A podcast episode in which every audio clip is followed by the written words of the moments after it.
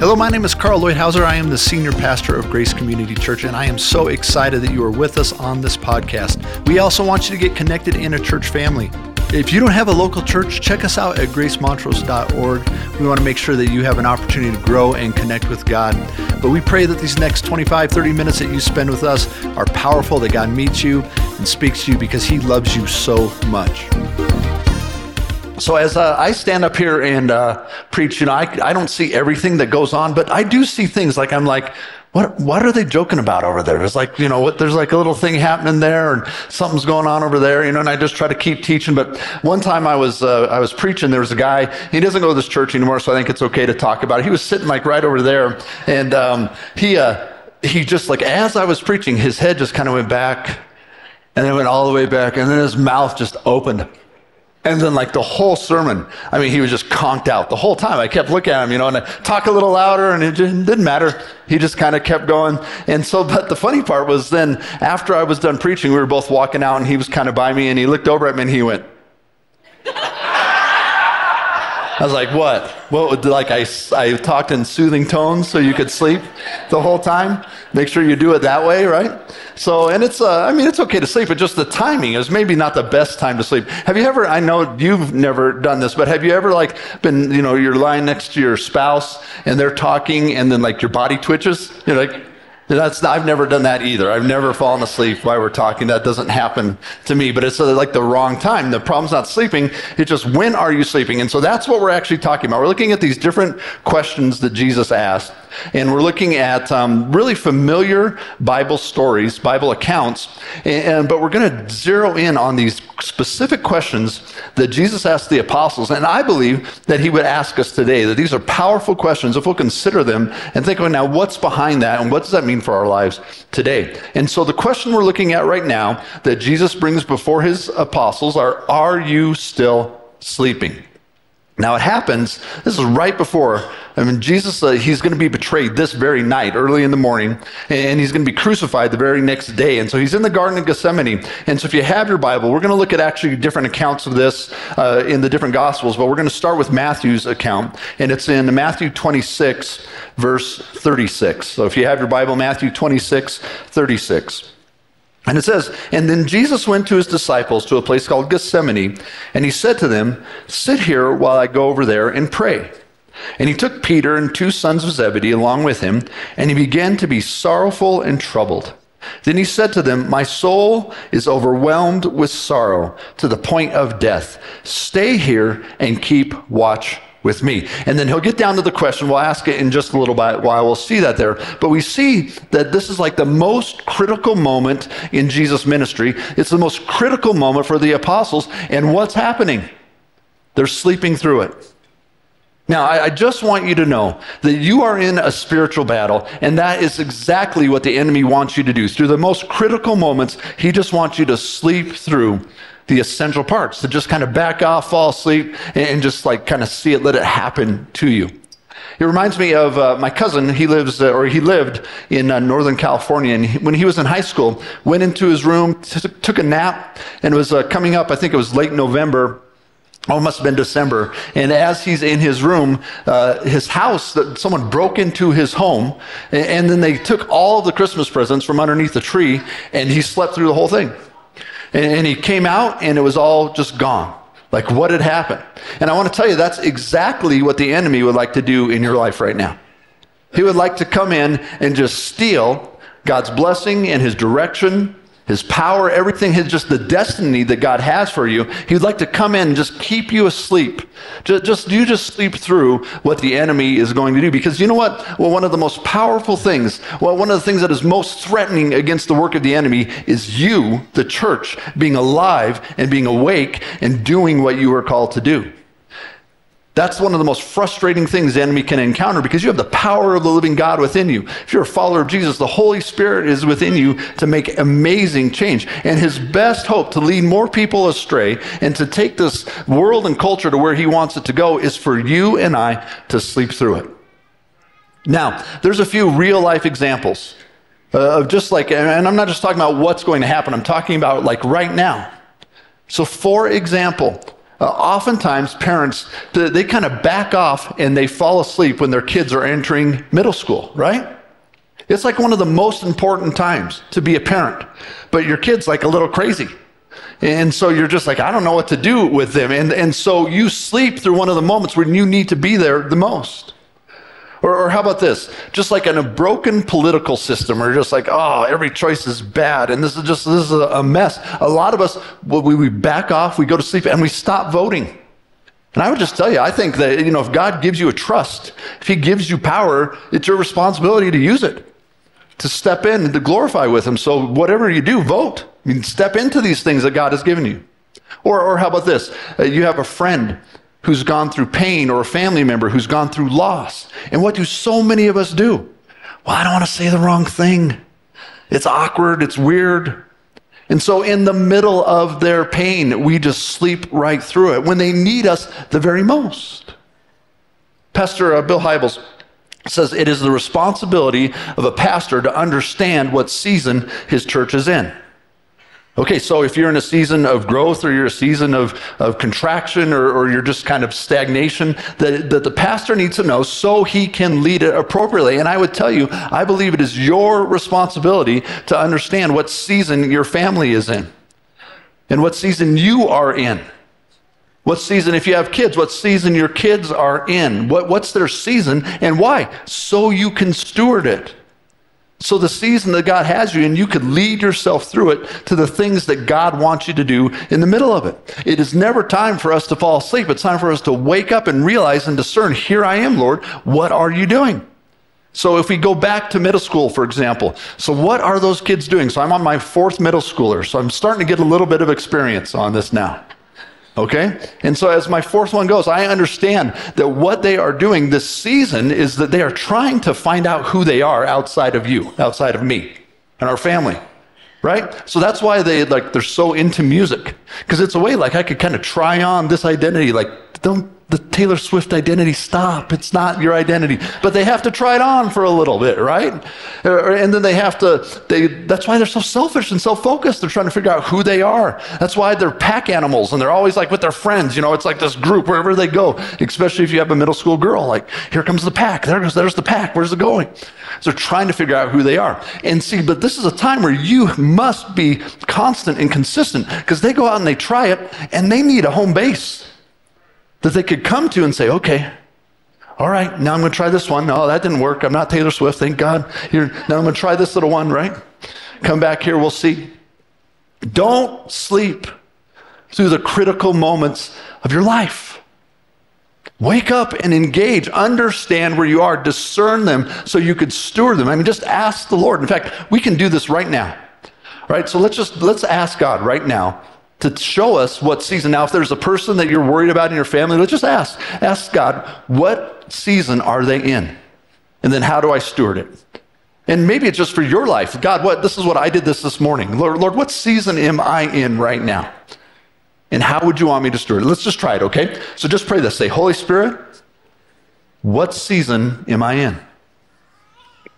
Or you could say, are they in? Lord, I just ask you to show us. Just speak to us right now, God. You talk to us.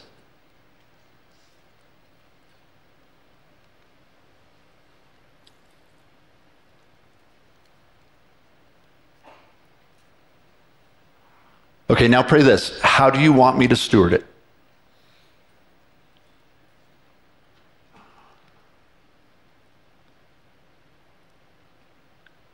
Now, some of you, right, you already know. Like God just talked to you right there. Some of you, He's going to reveal it, but just keep asking and keep seeking until you discern and until you understand. He knows how to speak fluent you. He knows how to get the message through to you, okay? So ask Him and He will show you, and then you engage. Do not sleep through this season. It's an essential season.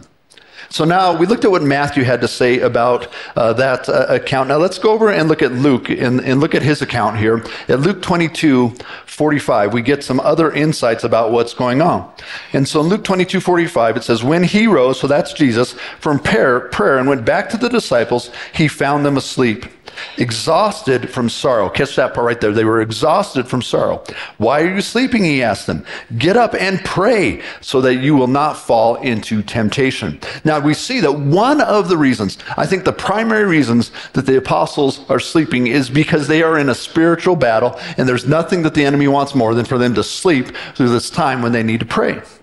But another reason here is we see they are exhausted from sorrow. I mean, Jesus is talking about like all this death and, you know, like going to suffer, and they're just like, they can see his sadness and they're sad too. And see, one of the things that we have to watch out for is when you are frustrated or you're disappointed or you have failed expectations, it's sometimes just a lot easier to take a nap. It didn't work like I wanted it to work, so I'm just going to sleep. All right, is there a, a game or an activity, a sport that you don't like? Let me, t- I'll tell you why you don't like at it. Why you don't like it. You stink at it. That's why. You're no good, right? That's why I don't like golf. I'm horrible at golf, and because every sport I play, I try. That's how I play. That is my only mode, try harder. And that, that does the opposite in golf. It makes it worse, right? And I hate tennis, too. So those two things, I'm, I'm horrible at those two things. Right? And, and so we back off from those things that don't work the way we want it to, to, to work. And there's someone here, I think there's more than one, that you were sleeping through the call of God because it didn't work out the last time you tried. So you engaged and it was disappointing. And so you decided, I'm not that. I can't do that, right? Because it's easier just to sleep than to fail. See, and here's the problem. You thought that the failure was a pronouncement on who you are and what you can do. That's not, that's not at all what that failure was. That failure was the Lord growing you and teaching you, one, how not to do it, and two, who you are when you go forward. God was actually using that. I can't tell you how many times I've failed at different ministries. And every single time, you're like, oh, okay, you get these little nuances and little changes, and like, okay, don't do it that way. I know that doesn't work well. Let's try this. And then there's things like, hey, this has always worked, and it doesn't work anymore. I guess it's time for me to grow. It's time for me to learn. Does that mean I'm not called? Does that mean I'm not capable? No. It means that I need to grow. I'm so uh, proud of our worship pastor, Eric, and he gave me permission to share this with you. It was a few weeks ago. Every Tuesday, we get together, and we talk about, okay, how did service go? Where did we miss it? You know, what was God doing? And what should we change? And, and so we were having one of those meetings, and, and he came forward. He says, you know what? That song I sang, I didn't sing it very good. And he said, in fact, I don't think I can ever sing that song very good. It's just outside of my range. I'm not going to sing that song anymore.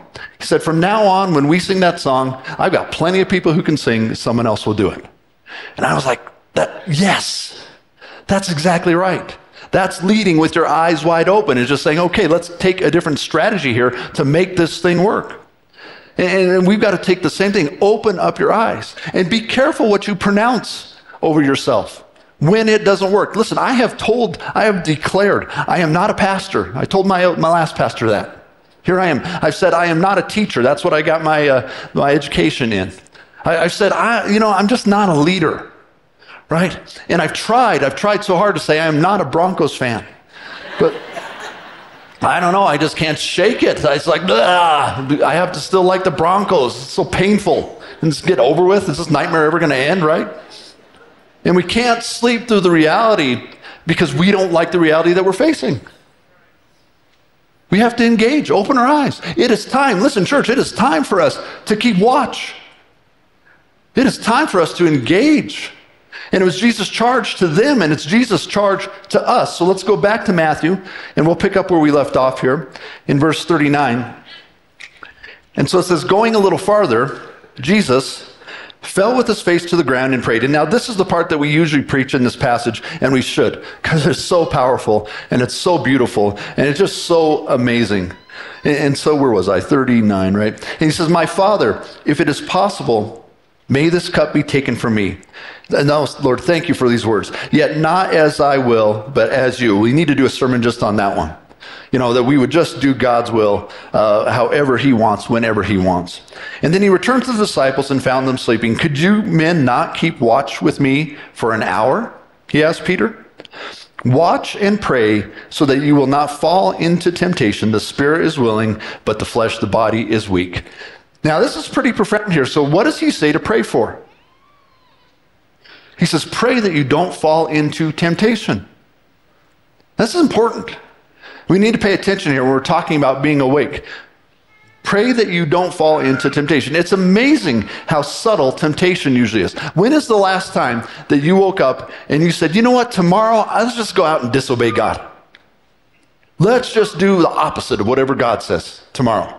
No, it never works that way, does it? It's always subtle, and it's always small, and, and you're slowly lulled away into the temptation. It's like um, the Jungle Book with little Mowgli there and that snake. And then I, I think he's also in the Robin Hood movie, you know, that snake like kind of looks into his eyes, and he's all, trust in me, trust in me. And then, you know, Mowgli's like, oh, and he's falling asleep. And as he's falling asleep, the coils are going around his body. Listen, that's exactly what the enemy wants to do with temptation.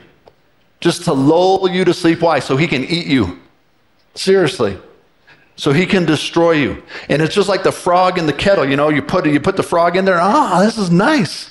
I'm gonna, I might take a nap in this water here. And then you wake up and it's too late. You're boiling. And this is the message for you and the message for me. I think this is the message for the church. Listen, wake up. Wake up. Wake up to temptation. Wake up to what's going on around you. Listen, temptation is life or death. It is not a game. Sin will always bring fracture and death and distance and confusion. And look at our world right now. What do you see? Distance and fracture and confusion. Why? Because they are giving in to temptation. And yes, you have a right to be concerned about our nation and a right to be concerned about our culture. But look where Jesus has the apostles' focus. He doesn't say, now pray that the Pharisees will play nice and be kind and quit being so mean to me. He doesn't say that.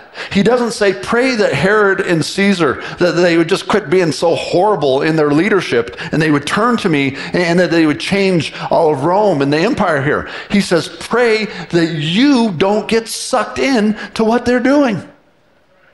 Pray that you stay clean, because you put a white glove on and you flop it around in the mud. The mud doesn't get glovy, does it? There you go. So we've got to be careful. We've got to be aware. Open your eyes. Open your eyes to your personal compromise. Because when you fall into it and you remain into it, you, you, can, you become completely ineffective. And there is no room right now in this time and place. There is no more room for us to look at those things in our life and say, oh, it's just, it's just a little sin. It's not one of the big ones. It's one of those harmless ones. It's a better sin. Listen, I think the little ones are worse, because the big ones, you do the big ones and it blows everything up. You're like, whoa. The little ones you can persist in. And as you persist, they work their way through your soul. They work their way through your spirit. They work your way through your family. They affect everyone, and you start to become them because you persist in them. And just because it's everywhere doesn't mean it doesn't affect you, or it doesn't mean that it doesn't matter. If you look at uh, Lot and his daughters, okay, so they come out of Sodom and Gomorrah, and Sodom and Gomorrah is a, just a sinful mess, right? But then after they're out of there, they escape. His daughters do some really weird things, some very deviant things. And you have to believe that they were just influenced. They were asleep to the culture that was around them. And that was just like kind of normal. That's kind of what people did back then. Doesn't make it right, and it doesn't make it good. There's three aspects of sleep. And this is real sleep and it's spiritual sleep. The first one is you don't know you're sleeping until you wake up. Just last night, I told Gina, I said, I can't sleep. And she said, well, you were just snoring. Uh, I was like, oh, I guess I can sleep. I thought I wasn't sleeping. I didn't even know, right? So you don't, you don't know you're asleep until you wake up. That's it. Spiritually, you don't know you're asleep until you're like, oh my gosh. What was I thinking? What was I doing? Here's the second thing, is you do things in your sleep that you wouldn't do when you're awake. Anybody ever wake up and just say, oh, Lord, thank you, that was a dream. Thank you. Thank you, Lord, that I didn't preach that whole sermon in a cape and in my underwear. Bless you, God, right? Because you do things in your sleep that you're not going to do when you're awake. And when you're asleep in temptation and when you're just kind of pulled away, you're like, what have I done? What am I doing here? And here's the third thing. No one likes the alarm. No one likes an alarm, but we all need it. And church, let this be an alarm. Now is the time, right now, it is time not to be lulled to sleep by the little sins in your life.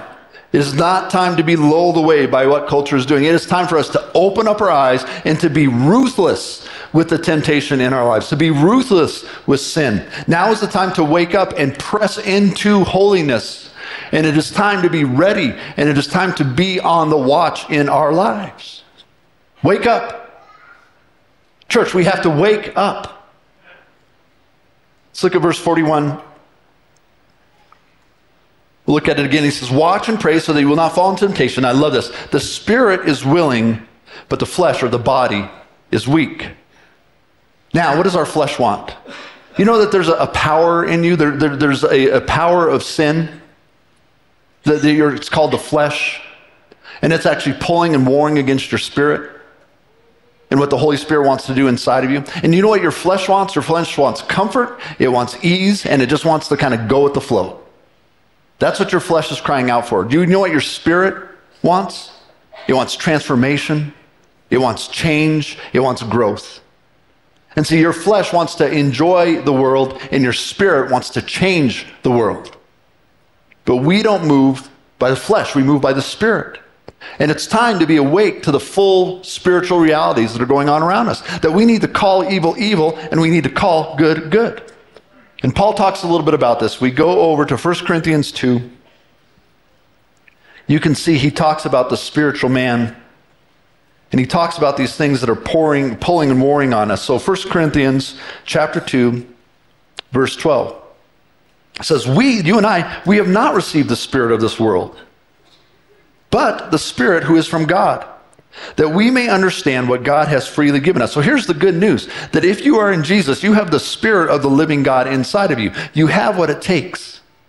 You have the one who can show you what's going on. You're, you're not defenseless in this. You're not just a victim in the middle of this, because he is in you, that we may understand what God has freely given us. This is what we speak, not in words taught us by human wisdom, but in words taught by the Spirit, expressing spiritual truths in spiritual words.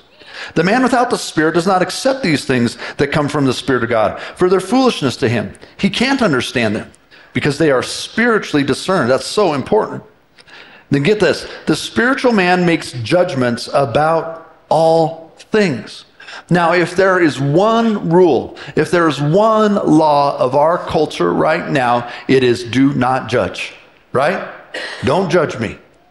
But did you see that actually Scripture doesn't say that? Now, we don't condemn people. We don't push people off to judgment. We don't say, oh, they're hopeless, right? We don't say we're better than anyone else. Well, they're just that, we're this. No, but it actually says that you, with the Spirit of God in you, you are supposed to make judgments about all things. That actually this is what a follower of Jesus does, is that we say, that's good, that's bad. That actually you're supposed to do that. Now, we don't say those people are bad or those people are less, right? But we say what they are doing is wrong, and I'm not going to do that.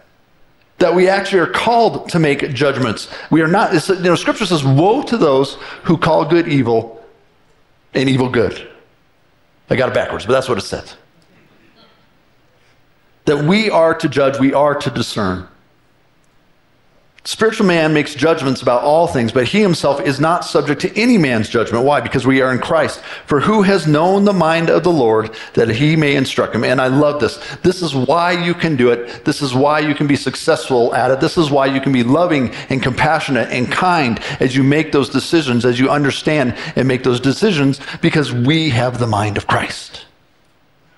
We have the Spirit of God. We look at it like he does. And so we need to wake up to the spiritual battle of, Lord, let me see this like you see it. Do you know that there's a war within you?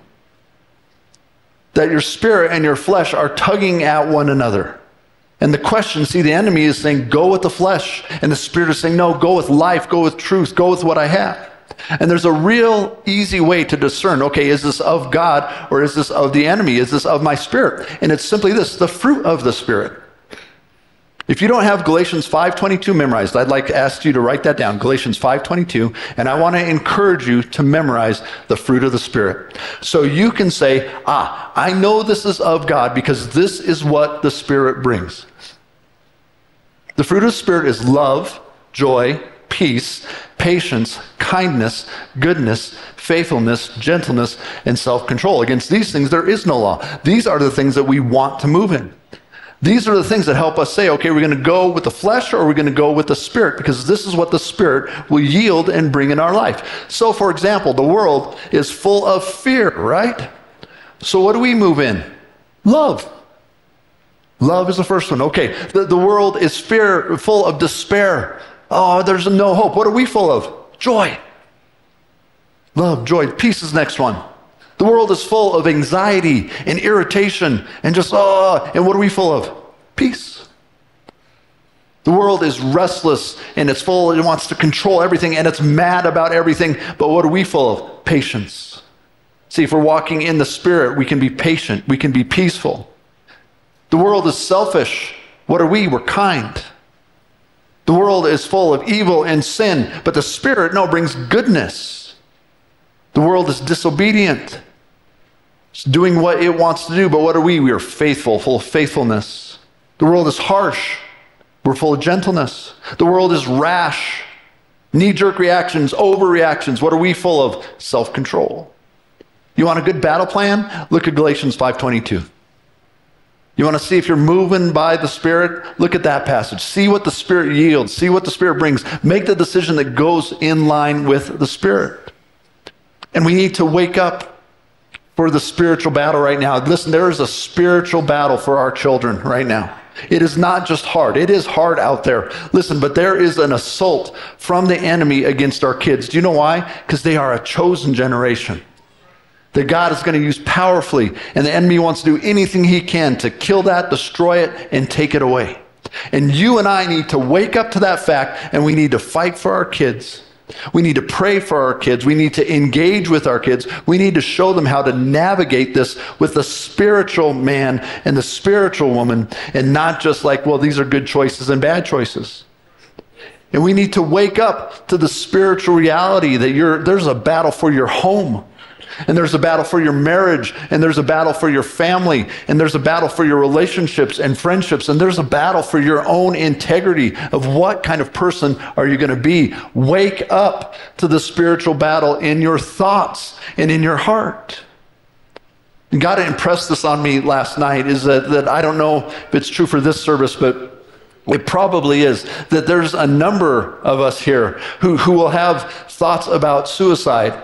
Not that you're going to actually do it, but you just kind of play with it a little bit. I want to tell you, that's a spiritual battle. That's the enemy. Don't agree with that. Don't entertain that. And as these thoughts come, or just like unhealthy arguments, you ever have those thoughts? Like, here's a big, this is how I'm going to get them. What are you doing? Why would you partner with the enemy in your thoughts? Or different encounters and fantasies that you come up, we come up with in our minds. Listen, no, we, we cast those down. We make them obedient to the Lord Jesus Christ. That in your thoughts is part of the spiritual battle. Wake up. Don't agree with these things. Don't play with these things. And quit looking for worldly answers to these spiritual problems. It is time now for us to pray. Time for us to live and put on the armor of God. It's time for us to draw near to Him in His presence, to praise, to seek, to listen, to obey. We'll pick up in our passage here in Matthew, verse forty-two. When He went away a second time and prayed, "My Father," now he just, he's so good. "If it's not possible for this cup to be taken away unless I drink it, may your will be done." And when he came back, he again found them sleeping because their eyes were heavy. So he left them and went away one more time and prayed the third time, saying the same thing. Then he returned to the disciples and said, "Are you still sleeping and resting? Look, the hour is near. The Son of Man is betrayed into the hands of sinners. Rise, let us go. Here comes my betrayer." And I want you to understand that if you are asleep or you are not asleep, it is coming. The battle is coming.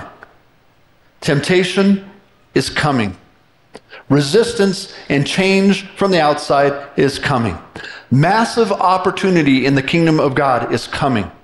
Harvest and power and God's grace is coming. And I want to be awake. I want to be ready as it comes.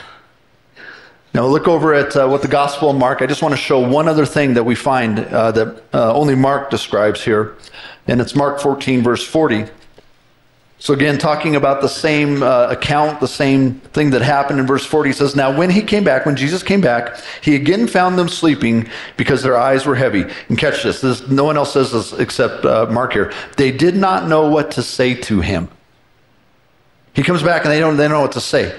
Returning the third time, he said, are you still sleeping and resting? Enough. The hour's come. Look, the Son of Man is betrayed into the hands of sinners. Rise, let us go. Here comes my betrayer. betrayer. See, because the last thing that I want to happen when I go and see Jesus, you know, if I die before he returns or when he returns, the last thing that I want to say to him is, hey, well, you know, what did you do? Why didn't you do that? To say, I don't know.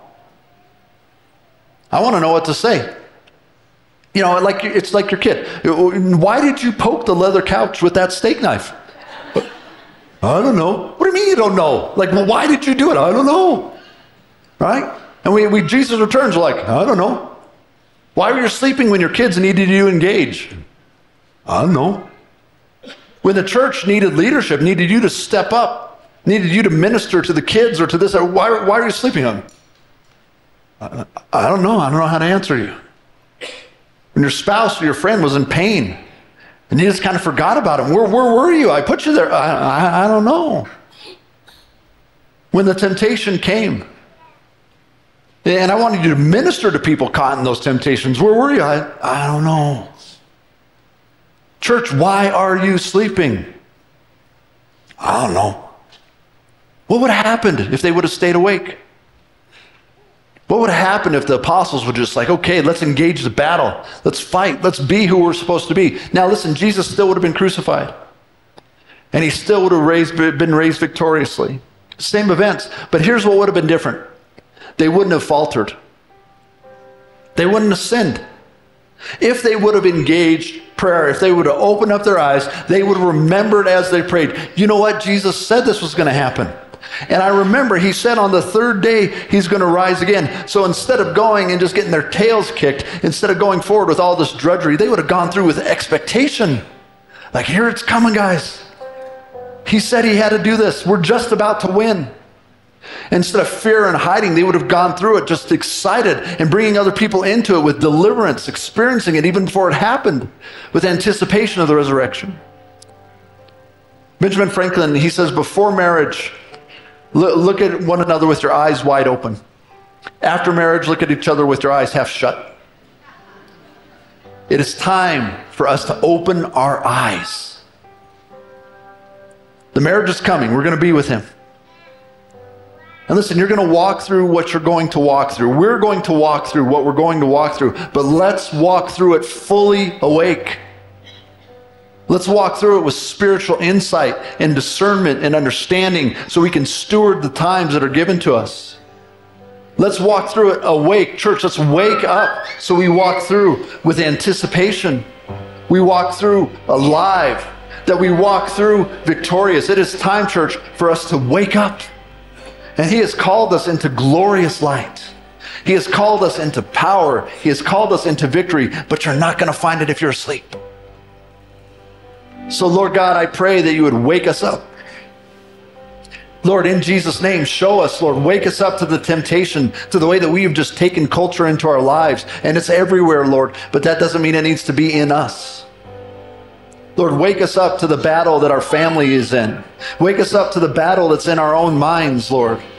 I pray that you would give us understanding and discernment, Lord, that we can judge what is right, we can judge what is wrong, Lord, and that we walk in your way, regardless of what anyone else does. And I thank you, Lord, as you wake us up, that you are waking us up to power, and you are waking us up to victory, and Lord, you are waking us up to life, and Lord, we are ready to wake up in Jesus' name. Amen. Thank you so much for being with us. I hope that God spoke to you. We would love to follow up and care for you any way that we can. So come visit us at grace montrose dot org. Say hello. Let us know what we can do to help you grow in Him. God bless you.